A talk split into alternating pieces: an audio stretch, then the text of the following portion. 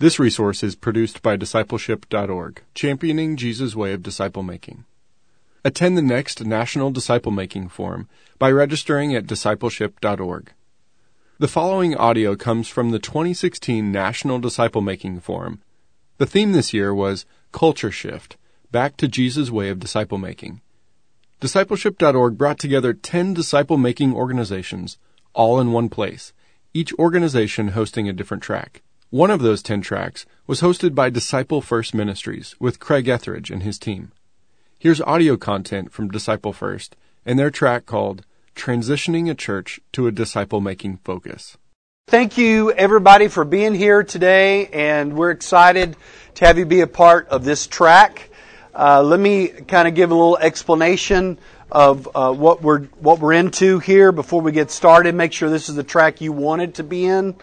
Um, this track is about how to transition a church to become a disciple making church. Okay?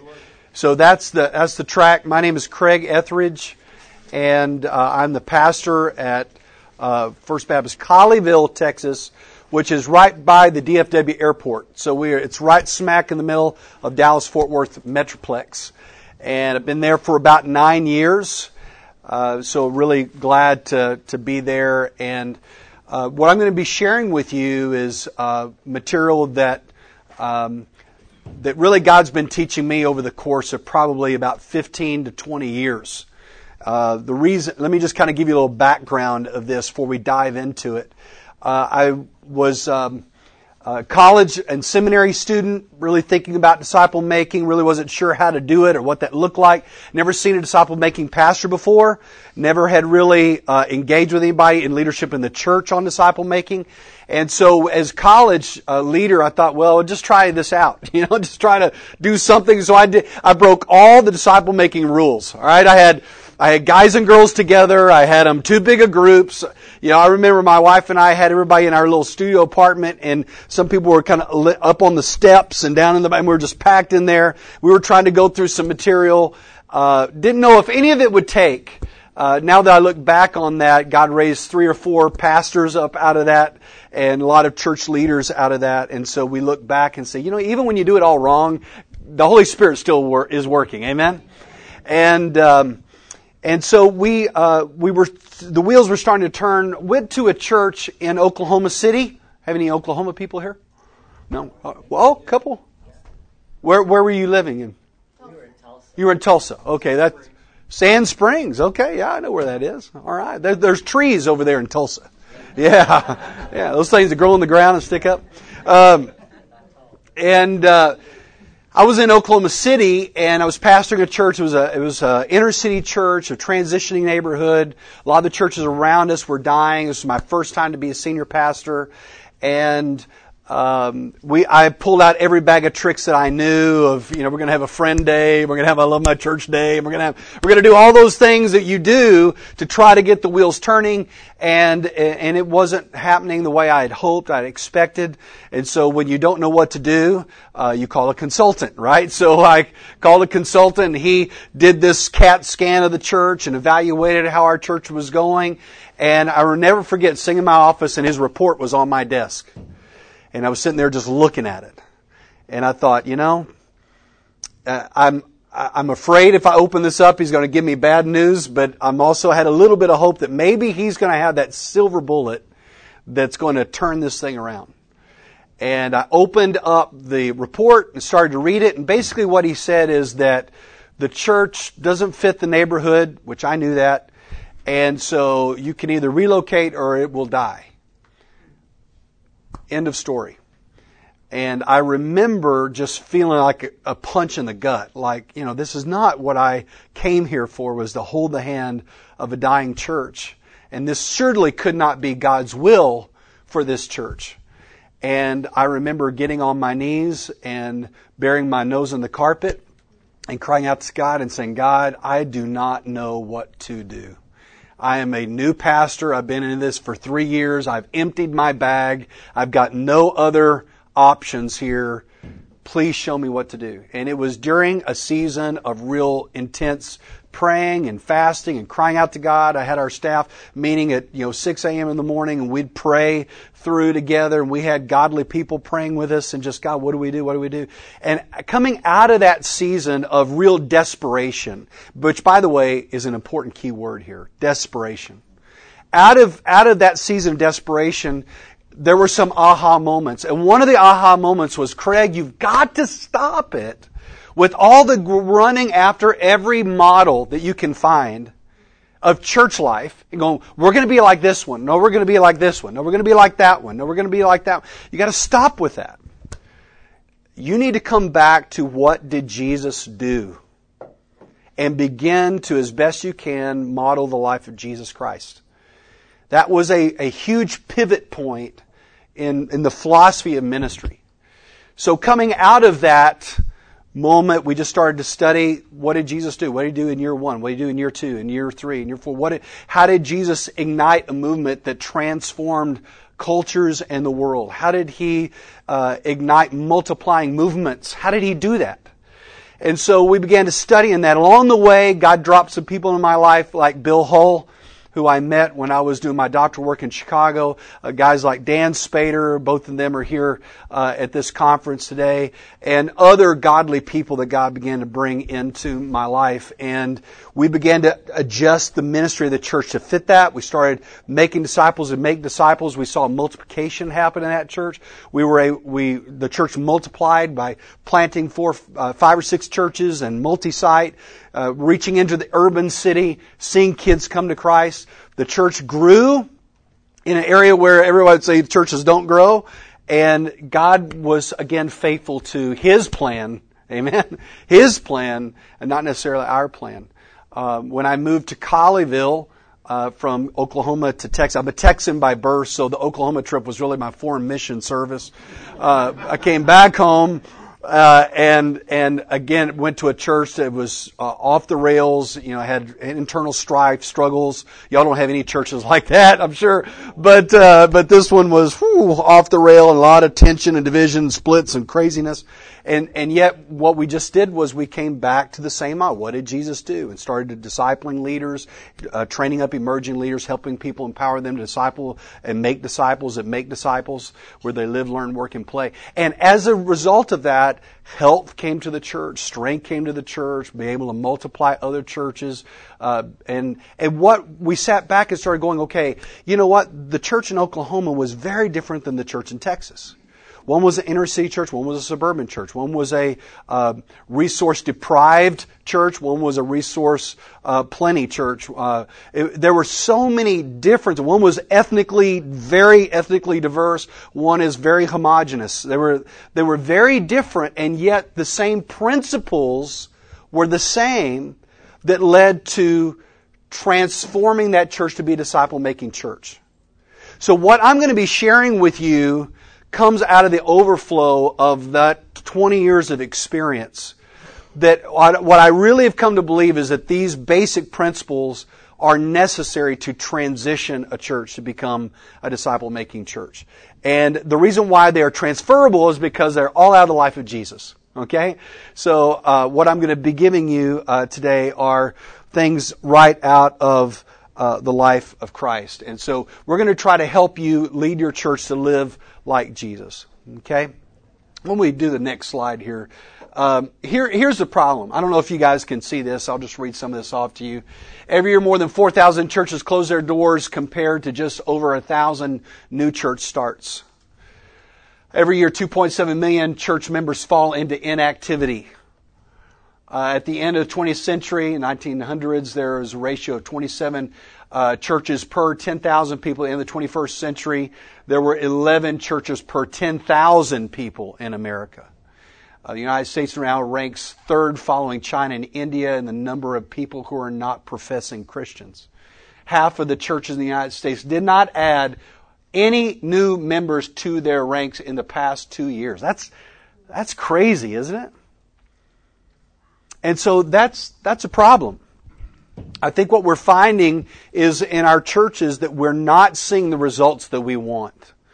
I thought uh, Jim said it really well when you try to take the message of Jesus and divorce it of the methods of Jesus, then you cannot expect the results. We're expecting the results of Jesus, but we're not doing ministry the way Jesus did ministry. That was my conviction. So anytime I say that, I'm saying that to myself because that, that was the pivot point for me. And I think we have to come to, again, to, back to that slide, we have to come to this moment of desperation, which I believe the Lord is giving that to us. I believe we are on the cusp of a new movement of disciple making in and through the local church. I really believe that. I, I've been in the days when they, we were talking disciple making and nobody cared about it. Nobody was discussing that. And now all of a sudden that's the buzzword. People are talking about it. this forum that you're in is the first of its kind. I believe this is an historic moment. I believe we're, we're on the verge of a neo-reformation that, uh, much like the first Reformation that brought us back to the Bible this second Reformation brings us back to ministry the way Jesus did it. So I'm, I'm very excited and we get to be a part of that. How cool is that? Uh, we had to be here. You always say, man, I was here on that first one. And so I believe that is because we're coming out of a point of desperation. We have to realize, man, it's just not, it's not working the way we, we, we want it to work. And so that is the point that moves us toward uh, examining how we do ministry. So let me just kind of ask a couple of questions here. Um, I want you to talk among yourself for just a second. Uh, meet your neighbor. If you don't know your neighbor, be nice. Meet them. Okay, and and and and say uh, why. Do you agree that the church is struggling, and why do you think it's so? Okay, just talk to that uh, your neighbor about that. Why do you think the church is struggling in America today, right now? Okay, ready to go. So what we're going to do, by the way, we got a couple windows open here. We're going to open up the door, try to get some wind blowing through here so you're not too warm. We were cold in the auditorium and warm in here, you know, so uh, it's all good. It's all good. All right, so what we're going to do is we're going to talk about seven bold moves uh, that uh, are necessary moves that you must make if you're leading a church to become an intentional disciple making church. You know, when you look at the bold moves of Jesus, there were lots of bold moves that Jesus made. You talk about the, uh, uh obviously, maybe the big bold move was moving out of heaven into earth. You talk about the bold move of Jesus. Yeah, that's pretty bold, isn't it? The, the bold move of the incarnation, the bold move of him confronting the Pharisees, you brood of vipers, you know, or uh, or Matthew 25, you know, just that confrontation. You look at uh, the how Jesus boldly uh, called out leaders, the bold move of Jesus to go to the cross, the bold move of the resurrection. Uh, all of these, Jesus had was was bold in what he did and made some incredible bold moves. Um, but there were there were uh, one particular bold move about Jesus. This is just kind of a little by way of introduction. You know, in Matthew four. Uh, 12, just flip over right there really quick to Matthew 4. We're going to just touch uh, base here for just a second. Uh, Matthew 4, beginning at verse 12. Matthew 4, verse 12. Now, when he heard that John had been arrested, he withdrew to Galilee, and leaving Nazareth, he went and lived in Capernaum by the sea, in the territory of Zebulun and Naphtali, so that what was spoken by the uh, prophet Isaiah might be fulfilled, the land of Zebulun, the land of Naphtali, the way of the sea beyond the Jordan, Galilee of the Gentiles, of people dwelling in darkness have seen a great light. And for those whose dwelling in the region, the shadow of death, on them a light has dawned. And from that time, Jesus began to preach, repent for the kingdom of heaven is at hand. And while walking by the sea of Galilee, he saw two brothers, Simon, uh, who is Peter and Andrew his brother, casting their nets, for they were fishermen. And he said to them, "Follow me, and I'll make you fishers of men." This is this is a bold, bold move. Uh, John the Baptist had had been uh, put in prison at this point. Up to the, up before this, John the Baptist was the point of the movement. Uh, he was the rock star. People were traveling from all over to follow John the Baptist. Uh, in fact, when the Apostle Paul gets up in Asia Minor, he's finding followers of John the Baptist.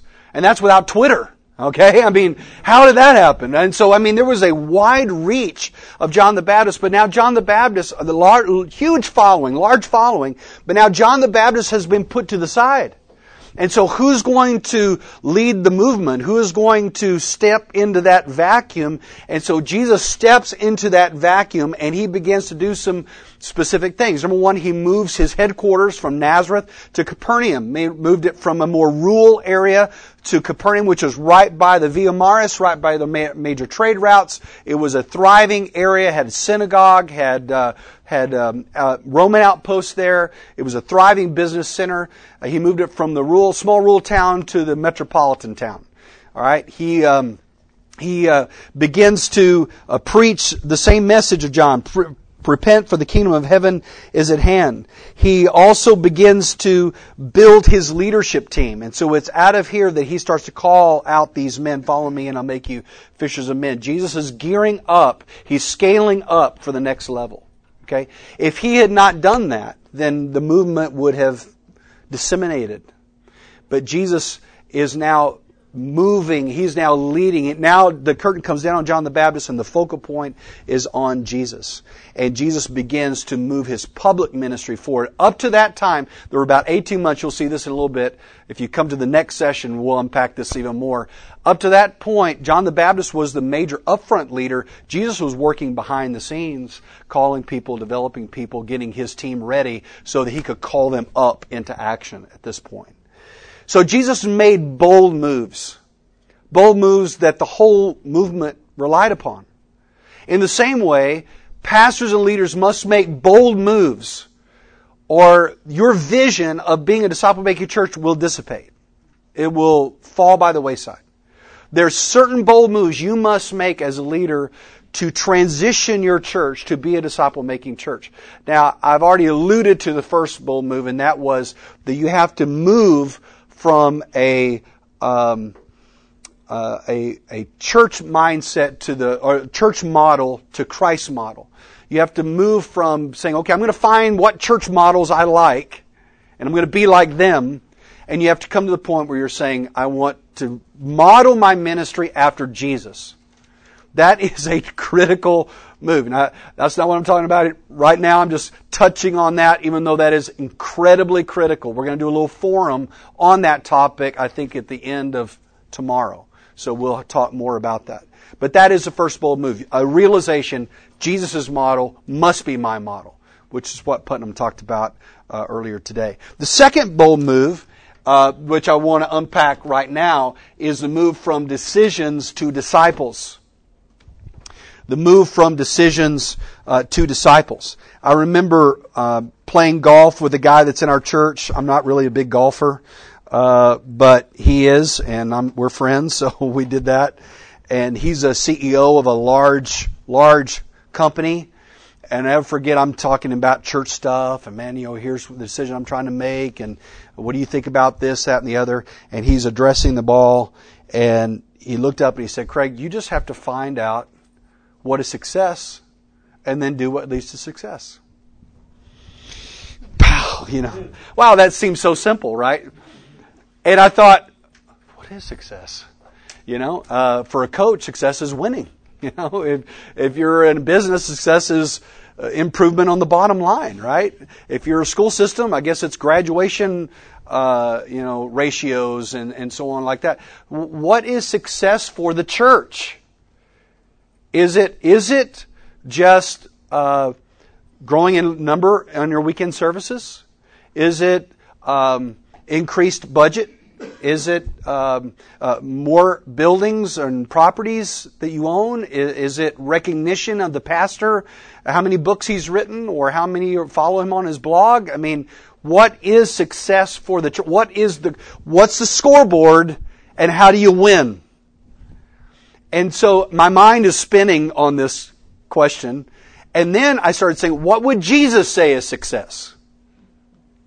What would Jesus say is, is the win for him? In other words, when we stand before Jesus, what is he going to ask us? And uh, again, that question really falls down into Matthew 28, right? Uh, so let's just read it together. Matthew 28, beginning at verse 18. If you got your Bible, flip over there to it. Matthew 28.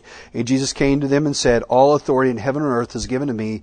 Go therefore and make disciples of all nations, baptizing them in the name of the Father and of the Son and the Holy Spirit, teaching them to observe all that I've commanded you, and behold, I'm with you always to the end of the age. So, uh, Jesus' command was what? Make disciples. I, I'm really convinced that when you and I stand before Christ, He's not going to say, How many did you have on your blog? How many did you have on that Easter? You know, oh man, you went multi-site? You gotta be kidding me. You know, wow. You know, are you, I, I don't think he's going to, and I'm not saying that those things are bad, inherently bad, but if we have all those things, but he's, he's going to say, now show me your disciples. Who are the disciples that you made? This is what I think is going to be the question, because this is the single command, the, what, what many have called the divine imperative. In that whole section, this is the main verb. Make disciples. It is the command. It is a divine imperative. And so I believe this is what Jesus has called us to do. And yet we are very much concerned about making decisions for Christ, but not necessarily making disciples. I'm going to unpack that in just a minute. But you probably think about, man, our decisions are down this year. We got to figure out how we're going to get our decisions up. All right. But are we making disciples? That's, that's the question. So once you decide, okay, I'm, I'm sold, I want to do ministry the way Jesus did. All right, then the next question is I have to move my thinking from, okay, not just how do I make decisions, but how do I make uh, disciples? And uh, in our efforts to grow churches, we've got to be careful that we don't do it at the expense of making disciples. So here's a haunting question for you Are you making disciples? Do you know them? You have them written down? Do you, do you know who these disciples are? Now, that kind of begs the question then, what is a disciple? right? Um, what is a disciple? How would you define a disciple? So I'm just saying this is key. You must define what a disciple is. I sat in uh, a room with many of the leaders that are here today. This was about two years ago. And we're, and there were some guys that were at that meeting that aren't here today. And uh, this subject comes up of what a disciple is. And we're sitting around the table with guys that have written extensively, or have led or leading national ministries on disciple making. And the question comes up, what is a disciple? All of a sudden, a flurry of verbal exchanges uh, ensue, right? Not angry, but just, you know, it's got some energy to it. And uh, Bill Hull stands up in the room and he said, Gentlemen, he said, we are using the same words, but speaking a different language when it comes to disciples. Uh, disciple First, which is our organization, we do training and conferences on disciple making across the country. Every time I get with a group of pastors, if we start to have a verbal exchange about what is a disciple, there's always uh, discrepancy in that because we really haven't come to a grips of what a disciple is. So listen, if you're commanded to make a widget, but you don't know what a widget is, then how can you make a widget? Right? Are y'all with me? If you don't know what a disciple is, then how can you even know that you made a disciple? And so, um, one of the things that we have to begin with is to say, what is a disciple? So, let me just kind of talk to you a little bit about um, what is uh, a disciple. When you look at Matthew 28, uh, verse uh, 18 and 19, Jesus said, Go make disciples. That word disciple is mathetes. That's the Hebrew, uh, Greek word, mathetes, uh, which means, anybody know what that word means? Learner.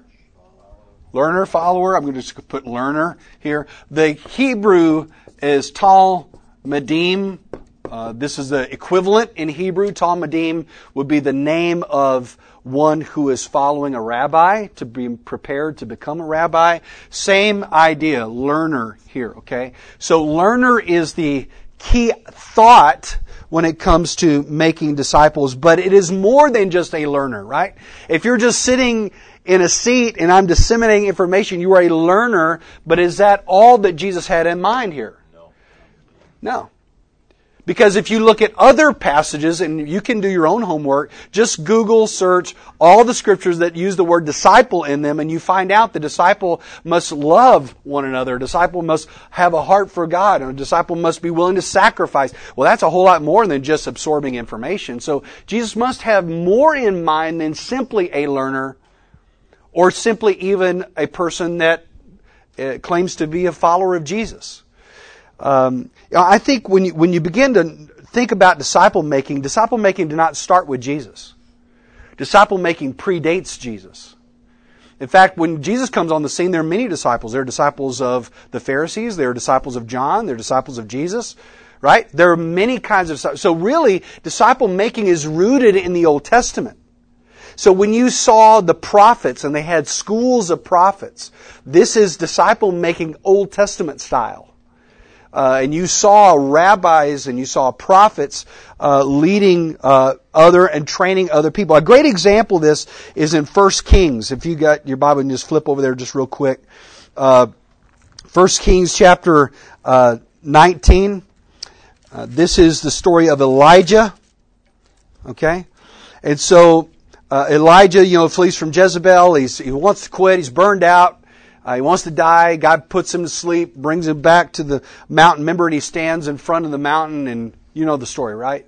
And uh, he's just just wiped out. He's depleted, and um, God comes before him, and um, remember, he sees a he sees a fire, he sees an earthquake, he sees a whirlwind, and God's not in that. Just a still small voice. And uh, God says, you know, where are, uh, what are you doing here, Elijah? And he said, I've been very jealous for the Lord, the God of hosts, for the people of Israel have forsaken your covenant. And then God, from that point on, in the, middle of verse chapter 19, God begins to say, okay, I want you to anoint this king, I want you to anoint this king, and then I want you to go anoint Elisha to follow you. I, I imagine Elijah going, okay, anoint that king, check, anoint this king, check uh, get my replacement er, record scratch. what? Uh, am I kind of on the downside? Yeah, you're on the downside. I need. By the way, I've got so many more that are loyal to me than you know about. And so Elijah goes to Elisha.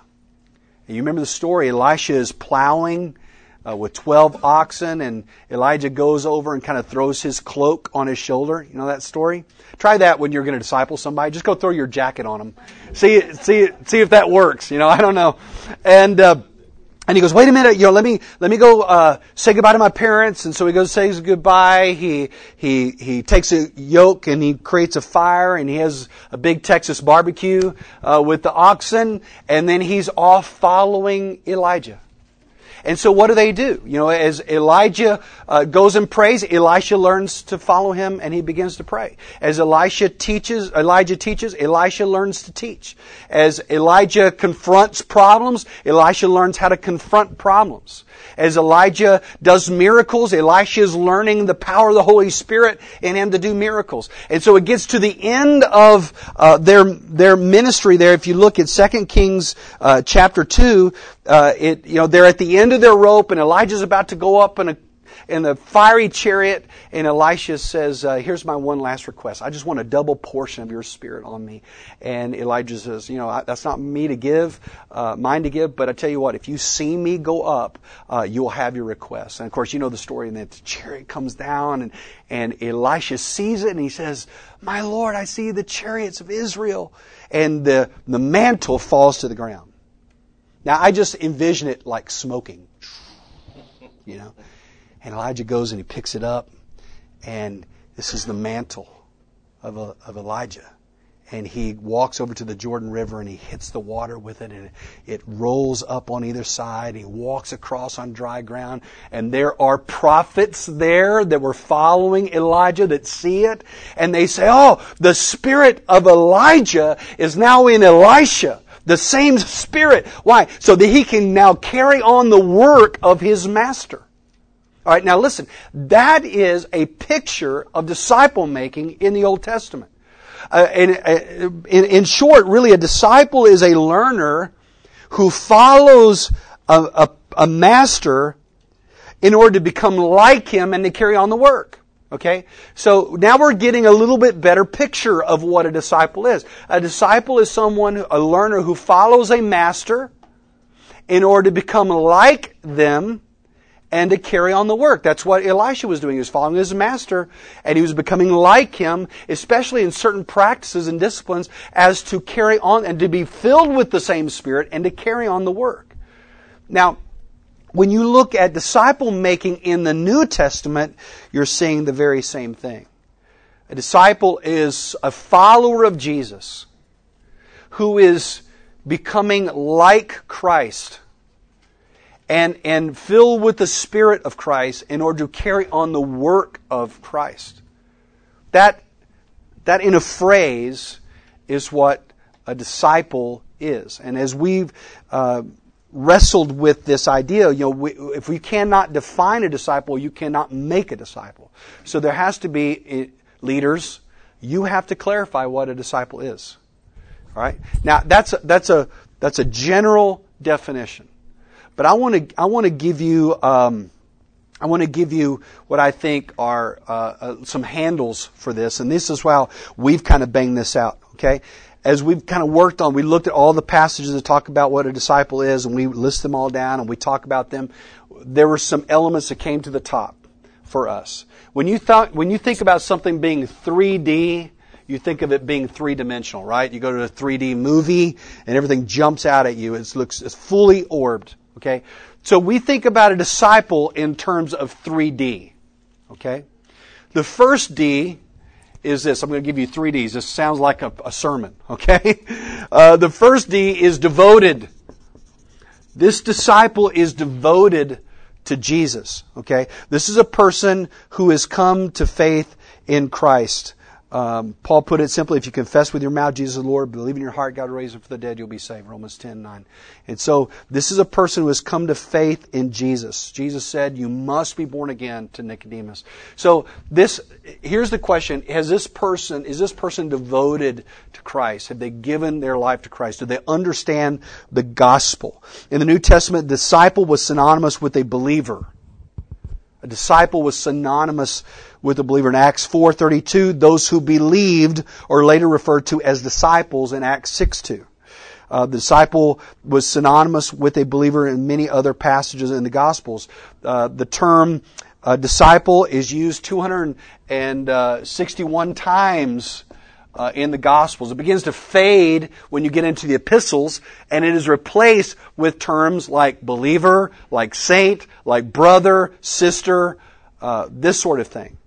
So, at the very least, what you have is that uh, a disciple is a Christian. In fact, in Acts 11, 26, those that were devoted to Jesus in Antioch were first called what?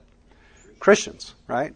So, so a disciple, at the very basic minimum, would be devoted to Jesus. Okay? But, but that's not all a disciple is. Okay? Let me give you a second word, and that is developing. A disciple, remember, is following a master so as to become like the master. Okay? So uh, a disciple must also be developing uh, progressively to look more and more like Jesus. Progressively to look more and more.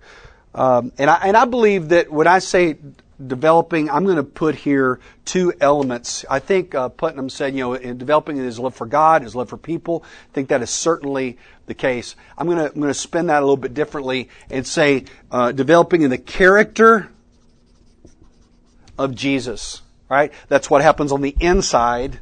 Just going to put inside here. And also on the competency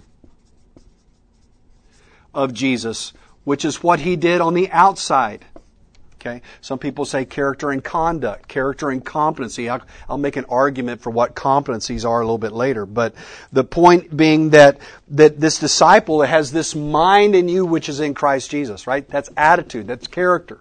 That's, that's, uh, Galatians, uh, fruit of the Spirit, 522, 23. The fruit of the Spirit is love, joy, peace, patience, kindness, goodness. That's, that's character issues. And then competencies. These are the competencies that Jesus trained his men to do. Jesus trained his men to do certain things. Next session, I'm going to tell you what those things are. Okay? But Jesus, when He called them to follow Him and they went into intensive training, He was training them to be competent in certain things. I'm going to show you that next time. Okay? So, a, a 3D disciple is someone who's devoted, someone who's developing the character and competency of Jesus, and then lastly, they are deployed into the mission of Jesus. A disciple is one who follows a master to become like the master and carry on the work. See that? And so a disciple is someone who is deployed into the ministry uh, of Jesus, that they are they're actively engaged. I have a friend of mine who was in Desert Storm. He flew several uh, sorties out into enemy territory. When you say the word deployed to him, he knows what that means. Deployed means leaving my comfort zone to engage the enemy on the front line. Uh, deployed doesn't just mean you go work in the children's nursery, okay? Uh, it means you are, you're out on the front line of winning the lost, sharing the gospel, making disciples, and make disciples. Um, Jesus said in Matthew 9:37, "The harvest is plentiful, the laborers are few. Uh, therefore, earnestly ask the Lord of harvest to send forth laborers into the harvest field." Okay, so this is this is what we talk about a 3D disciple. In our church, we've done the, the work of it. We said what we want is somebody that's de- devoted to Christ. Are they saved? Developing? Have they been discipled and trained in some of these areas? And are they deployed? Are they engaged in sharing the gospel? Are they engaged in making disciples? That we would consider as a 3D disciple. Okay? Um, and so that's what we're trying to make. And that is, in, at least in our context, we can measure that. We can tell if they're saved. We can tell if they've been discipled. We can tell if they're engaged at some level in the mission. Okay? Any questions about that? Okay? Any questions about that? Now, my point was you got to move from decisions to disciples. And so let, us throw up that next slide there uh, I want I want you to take a few minutes to ask yourself this question: What do you think of of how Jesus measures success? And what about your definition of a disciple? Does your church have a definition of disciple? Okay. I want you to take a few minutes to talk to your neighbor, the one you talked to last time, and I want you to talk about do, does your church have a written definition of a disciple? If it did, if it doesn't, what would it be if you were going to craft one yourself? Uh, just real quick, talk about that for just a second. Then I'm going to come back and talk more about the difference between these two. Okay, ready, to go. All right, let's uh, let's pull back together here for a second. Anybody have a definition of a disciple? Anybody have a definition of a disciple in your church that you're using right now? Anybody have one? Yes. Okay, very good. All right what you're finding is a lot, you know, there are different ways of saying a lot of the same major points there. I think you're going to do that because we're all reading the same book, right? So, but you need to, you got to contextualize it. And I always tell pastors and leaders, you do the work. You look at the scriptures, you wrestle with them, and you put, let the Spirit of God lead you to craft it the way that it makes, makes good, best sense to your people and to your ministry but you need to have some type of measurement. And I will say this that uh, it needs to be quantifiable to some degree, you know, uh, because if it's not quantifiable, then you can't really measure enough to know if you're really hitting the mark or not. Uh, obviously, we can't look at a person's heart, uh, but there is fruit in keeping with repentance, right? And there is, uh, Jesus said, uh, good trees bear good fruit, and you know them by their fruit. So we can. There should be some things that we should be able to look at to verify. Yeah, this person is really developing or moving along or growing in the, in these areas. But um, item number one is to be convinced that Jesus' model is the is the best model. If we don't can't agree on that, then the rest of this is all a moot point, right? Uh, number two step though is to move from decisions to disciples, that means you must have some type of written definition of a disciple that you and your team, whether that be a staff or your um, high value um, uh, volunteers uh, agree on, your leadership agrees on. Now, let me comment a little bit about moving from decisions to disciples. Um, many times we are focused so much on making decisions, and that becomes the benchmark, that we don't really put that much effort into making disciples. Let me give you an example of that.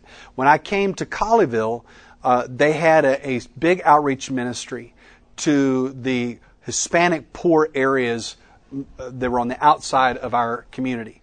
And a big outreach. Uh, they would uh, buy up lots of toys for Christmas and would advertise in these communities. People would come, literally a couple of thousand people would come through. They would sit through a worship service and a gospel presentation. Then we would move from that into this toy store. They would collect toys that they give their kids uh, for Christmas. And multiple times along through that process, they would hear the gospel. Um, first there, I think we had a couple thousand people that came through this uh, outreach initiative.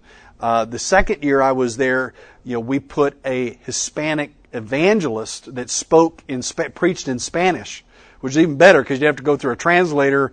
And man, we saw lots of decisions for Christ. I mean, hundreds of people, right? I think three or four hundred people uh, raise their hand to pray to receive Christ. Some people were baptized right on the spot.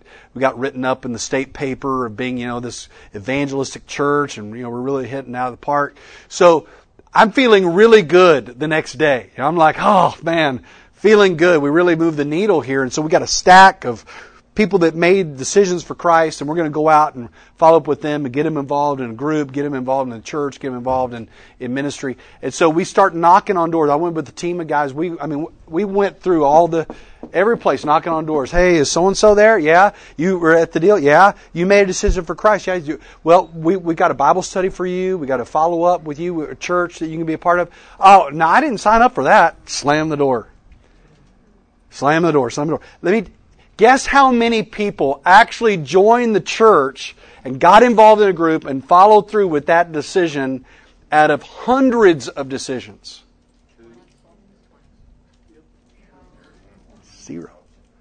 $100,000 worth of financial investment, hundreds of thousands of uh, work hours going into this. Uh, tremendous effort. Did we share the gospel? Yeah, we shared the gospel. We got a lot of decisions, but we didn't make any disciples. And I think that that has kind of alerted me to the fact that, man, we have to be sure that we're we're putting, and this kind of goes even back to what Bill Hull talks about the gospel that you preach. Is it a gospel that, that calls people to discipleship? Is it a gospel that calls people to follow Jesus or just to make a quick uh, decision? You know, uh, how much money are you putting into efforts that are not producing disciples? That, that's a leadership question. And how do you do evangelism in a way that moves people toward being a disciple of Jesus, not just making a one time decision with no intention of really following Jesus at all? Um, as I was thinking about that, there is some, if you only focus on making decisions and not on disciples, then you begin to move on two different tracks. For example, when you focus on making decisions, you can easily manipulate people for evangelistic numbers. Right? Hey, we did this and we got the numbers up. But when you focus on making disciples, the pressure is off to hit a certain number because you're trying to get the gospel out clearly and help them to really understand what it means to follow Jesus. So you're not going to manipulate people in the process. It's not going to be like youth camp where you got to get the right guy that gets the people, kids stirred up to make the big decision, but then, you know, the next week, you know, that is long since worn off. I think that that only inoculates people to the actual gospel. Um, when you focus on dis- making decisions, impersonal methods are often used to boost numbers. But when you focus on making disciples, it's all about relationship. It's all about knowing that person, helping them walk through their questions and ferret out and tease out their concerns and really understand what it means to follow Jesus. I remember when my wife and I moved to Oklahoma for the first time we lived in an apartment complex and uh, while we were building a house. We ended up living in this apartment for several months. And so we got to know the apartment manager. He was a young guy. He was living with his girlfriend. His girlfriend got pregnant. They didn't really have anybody, so we uh, threw up a little uh, party for her, baby shower for her, and just loved on them. I never forget taking them out to a steak dinner. I said, "Man, we're leaving." and I, you've treated us so well. I just want to take you out, and feed you a nice steak dinner, and say thank you. And so we're we're, we're digging into our meal, and I said, "Man, you you know I'm a pastor, right?" He goes, "Yeah, I know." I said, "So let me just talk to you about Jesus. Has anybody ever talked to you about Jesus?" And so over that steak dinner, I'm sharing the gospel with him, and I said, "You know, would you be willing to turn the control of your life over to Jesus, to let Him call the shots?" And he looked at me and said, "You know, I don't think I, I don't think I want anybody to call the shots on my life but me." Now, the downside of that is, I wish I could say that he said yes and became a missionary to China and led 10,000 people to Christ. That would be awesome, right? But the upside of it is, at least he knew exactly what Jesus wants. It was like, hey man, if you pray this prayer, man, whoo, heaven, awesome. You know, but it was like, hey, you know, he understood that Jesus is calling for your devotion, to be fully devoted to Him. And so making disciples, you know, in, in, in means I'm going to be in relationship with this person. I'm going to help walk them through what the gospel means in their life. When you focus on making decisions, the tendency is, is to rush through the process uh, very quickly. But when you're focused on making disciples, you really give room for the Holy Spirit to bring legitimate conviction of sin. Uh, a lot of parents will do this. Go, hey, my, my kid, my kid believes in Jesus. My kid believes that Jesus died and rose again, so they're ready to be baptized, right? You go, well, hold on. Is there a conviction of sin in that child's life? Have they repented of their sin? That's that. You got to leave room for the Holy Spirit to work. And with disciple making, you're really going to be sensitive to those things. Um, when you're focused on making decisions, you can have a false sense of success. You know, man, we had 400 decisions. We're really knocking out of the park. When, when actually that may be a false sense of success that you have. But if you're focused on making disciples, you're in it for the long term. You're in it for the long haul in these people's lives. One more. When you focus on making decisions, your job is over when the decision is made. When you focus on making disciples, your job is beginning right, when the decision is made. Then you're going to take ownership. You're going to become that spiritual parent that not only brings them into the world, but carries them uh, on into maturity in Jesus Christ. Uh, I, I'm a chaplain for our local high school football team. I've been the chaplain for several years. I do that because I need to get around a lot of lost guys. And uh, the head coach at the time was a church member, so he allowed me to come in. At first, the other coaches looked at me, were like, okay, who's this guy? Uh, but now I've been in it for several years, so I'm one of the guys. They call me coach, you know, and I, we go in, I hang out in the coach's office and we talk and everything. One guy, one coach, his name was Alan, and Alan, I would, man, I'd talk to Alan about the Lord. He wasn't really that interested, even though we were good friends. I would invite him to church, never come, never come. One day, Alan shows up on Easter, sits in the back. I'm like, oh, awesome. Even better yet, Alan gives his life to Christ. Alan gets saved, and Alan is a different guy. Alan has this hunger for God's Word. I mean, he never owned a Bible. Now he's got like three Bibles. You know, he's reading in for breakfast. He's reading his Bible at lunch. He's reading his Bible at night. He's devouring the Word. So I meet, I, I take my, uh, my, during the middle of my day, and I go to his break time, to his office to his classroom and we're discipling. I'm discipling him. I'm investing in him. He's growing. He's thriving. He's sharing his faith. I, I just, uh, just two days ago, our youth pastor's son is on that football team and his son came home and said, Hey, Coach Smith, he's sharing with us the scriptures he's memorizing. And, uh, and, and so my youth pastor tells me about that. So I texted him today and I just said, I just want you to know how proud I am of you that you're running hard after Jesus and you're sharing that with these kids and you're making a, an impact. Um, See, that, that required relationship. That required staying with him through those years when he was like, eh, you know, but staying with him. And then once he came to Christ, owning that and saying, you know, okay, let's walk through this together and let's walk through your marriage challenges and your parenting challenges and what does it mean to follow Jesus. Now, I, I want you to hear what I'm, what I'm saying that we need to make disciples. I also want you to hear what I'm not saying. I don't want you to come out here saying, well, Craig's not about making decisions for Christ. This is not a statement about anti-evangelism. Because evangelism is where disciple making starts, right? It's kind of like people talk about you know disciple make uh, discipleship and evangelism. Like, well, it's really more like two wings of the plane. Okay, which wing do you not need? All right, uh, you need both of them, right? And the same thing is true. You know, evangelism is what starts the disciple making process. I'm not anti-evangelistic. In fact, if you came to our church and listened on our meetings, we're trying to rev up the evangelism engine at our church.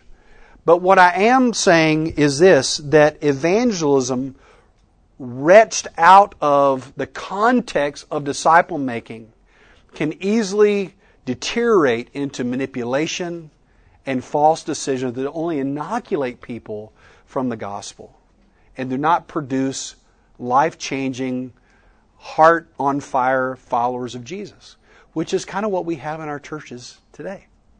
Right? And so, anytime we, we do that, we suffer. True evangelism always results in true disciples. True evangelism always results in true disciples. We need churches that are not fixated on short term gimmicks to achieve explosive numerical numbers, growth numbers. We need churches that are committed to long term strategy of making disciples that make disciples. So, with that in mind, I want uh, want you to again talk to your neighbor for just a second, and and ask your talk a little bit about how you do evangelism in your church, and how how how does that focus on disciple making or only on decisions? How do, how could you bend it toward focusing on this true disciples and not just simply short term decisions? Okay, talk about that for just a second. Okay, ready to go. We've covered just a little bit of review here. What we talked about is you got to make some moves to transition your church. First move is you have to move from church models to Christ model, right? You got to be convinced that Jesus' model is the best model, is the way. Uh, secondly, you have to move from decisions to disciples uh, in the sense that you know what a disciple is, that you're committed to making disciples and not just decisions alone. Okay? And then I made the statement true evangelism always results in true disciples. That's why you know when you're doing true evangelism, it produces uh, true disciples, right? If you haven't made a disciple, you haven't really done the work of evangelism because that's what the evangelism is the first step in disciple making. Uh, okay, with that in mind, what we're going to do is take a couple of questions, a couple of thoughts, observations that you have so far uh, and then I'm going to give you a quick break. Okay, we're uh, we're right on time. We're going to take a short break. What we're going to do when we come back? Here's my little teaser. When we come back, I'm going to show you how Jesus made disciples. The, he actually had a a process of producing this type of result. And I'm going to show you what that process is and how that relates to your church when it comes to programming. So the next topic we're going to talk about from moving from programs to process. Okay? All right, this is when it gets really good. You've been listening to the Disciple Makers podcast. Learn how you can grow as a disciple maker by visiting discipleship.org, where you can also register for the next National Disciple Making Forum.